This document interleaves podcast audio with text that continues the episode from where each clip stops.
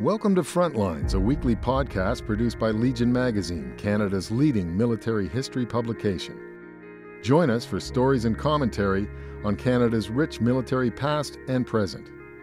I'm Stephen J. Thorne, and today we look at the men and women who returned from Afghanistan with wounds, both physical and mental.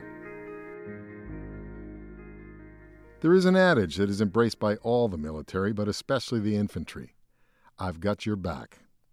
It's fundamental to any successful endeavor against an enemy in battle, but who's got your back when the battlefield is life and the enemy is yourself? Hélène Le Scelleur is a former captain in 5 Field Ambulance who lost her military career to post traumatic stress disorder. She says she thinks it's even more significant now than when she was in the military. The military community, she says, is very strong. The brotherhood is very strong but the brotherhood within the wounded community is even stronger. Mutual support and endurance were common threads among the 27 wounded veterans of Afghanistan I interviewed and photographed for the Legion magazine series The Wounded, which is now an exhibition at the Canadian War Museum touring Canada. I spent three years going to Afghanistan in the early 2000s for the Canadian Press as a writer photographer. Uh, I stopped going couldn't go back. And uh, I felt like my job was incomplete. I felt that the wounded were unrecognized, that they were barely mentioned in news stories. Often it was just a, a line, a dismissive line that uh, so many were killed and three were injured. And the word injured doesn't begin to describe what these people have endured. I wanted to follow up on those stories and see what they went through and where they've come to in their uh, recovery process. I hope that uh, this exhibition will help raise awareness uh, among the public that the wounded exist, that uh, it wasn't a one-time thing and then they come home and they're fixed. But I felt, and they feel, that uh, it was a sacrifice for them that was worth doing to raise public awareness. And more than 2,000 soldiers were injured and or wounded in Afghanistan. For me, those attributes were highlights of the project. 22's Gordon Boivin and Andre Girard were inseparable during the Invictus Games in Toronto in 2017, like a couple of wide eyed, starstruck kids as they cruised the events and took in the elaborate opening and closing ceremonies. Prince Harry says events like the Invictus Games are saving the lives of those who serve their country. Please don't forget to love every second of it. Don't forget about our friends who didn't come home from the battlefield. Don't forget those at home who still need our support. And don't forget that you are proving to the world that anything is possible. You are Invictus. Let's get started. Boivin nearly lost his left arm after a rocket propelled grenade stripped it of flesh from shoulder to wrist. Girard became known as the Miracle Man after he survived a bullet to the head.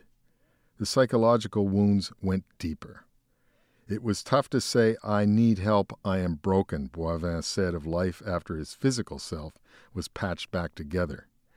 That part is difficult to do, but once you do it, they were there for me.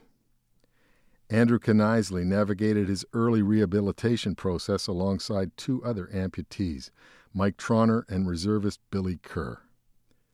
The extent of Knisely's amputation, his right leg all the way to his pelvis, became a point of pride about which he never failed to remind the others.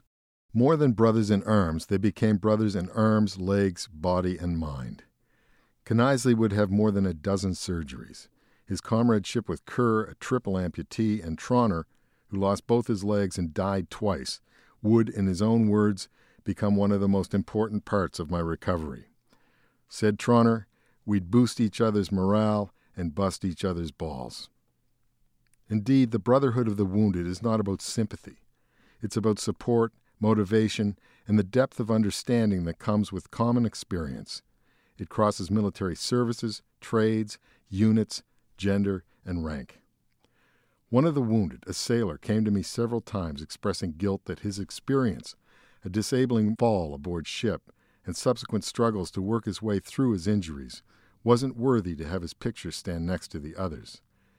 But despite his sufferings, that swabby, Joe Corrali, is an inspiration to and pillar of the wounded community.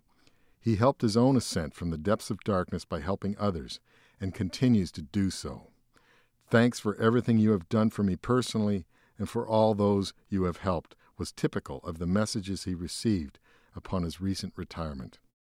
Le says that for many, the traditionally guarded tough guy image of the soldier gave way to a more honest, open exchange with other wounded veterans who saw the same horrors, competed on the same fields of play, and shared the same sorts of late night phone calls when times were low.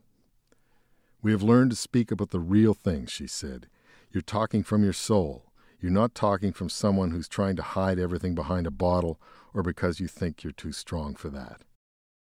The wounded community is very, very connected, Le continues. We all fought together, now we need to heal together. They're recreating themselves based on different grounds, and everyone is helping each other, like in the military, but in a different way. That healing or recovery is a process, not a destination. The wounded learn to live with what they have been left. When people say recovery, you typically think of returning to how you were before your illness or injury, said Mike Trauner's wife, Leah Cuff. But there is no going back. You do not merely recover, but reinvent yourself. You become someone or something completely different from what you were before. All found support and encouragement in family, the unsung heroes behind the heroic. Cuff and Tracy Kerr, to name two, supported and took up the causes of their wounded warriors with love, resilience, and undying devotion. Chris Klodt's wife, Dina, used tough love to motivate her husband.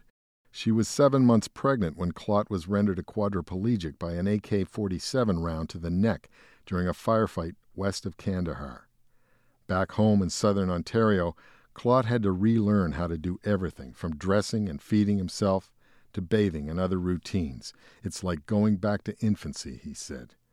A year later, with her maternity leave used up, Dina announced she was taking their newborn son, Jonathan, back to Manitoba, where a job was waiting for her. If you get your independence back, I will move back, she promised. It was the best thing she ever did for me, said Klodt, who doubled down and worked like never before. He was fighting for his independence, knowing that in the end it would bring him the life he wanted, with the woman he loved and the family they had started. Six months later, he was able to dress, feed, and bathe himself. Finally, he phoned Dina, and a month later, she and Jonathan were back. Today, the husband and father of two radiates love for his family and an awe inspiring joie de vivre. Mark Campbell fell into a downward self destructive spiral after he lost his legs and his career to a Taliban bomb. With help from rehab, counseling, and his wife of 29 years, Donna, he gained perspective and found new purpose as a ministerial advisor and veterans' rights advocate. He decided that he was the author of his own book, and what he did with his life would be what he chose to do with it, whatever the obstacles. There was no going back, he said, and there's no point in lamenting that fact. What's done is done. The last interview I did for this series was with Matcha Kuja Poirier, a medic who had lived with PTSD for 10 years before she sought a diagnosis and treatment, pretty much as I had after more than a decade covering disasters and war. She imparted a strong message that resonated. Wounded veterans have to take responsibility for their own welfare. No one can take you by the hand and bring you to the clinic, she said. If you don't ask for help, nobody will come. It's a truism that especially applies to those with psychological injury.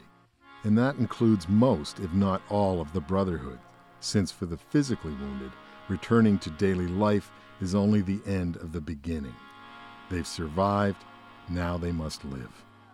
It is the last and perhaps most difficult part of the post injury process, acknowledging their own needs and limitations, physical and mental, particularly for a group of people who had dedicated their lives to helping and defending others.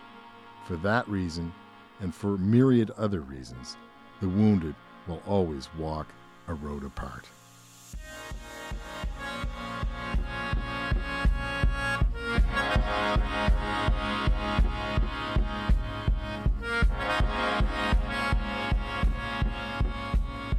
You have been listening to Frontlines. I'm Stephen J. Thorne. For this and other stories, visit legionmagazine.com slash frontlines. For more military history, subscribe to Legion Magazine at legionmagazine.com.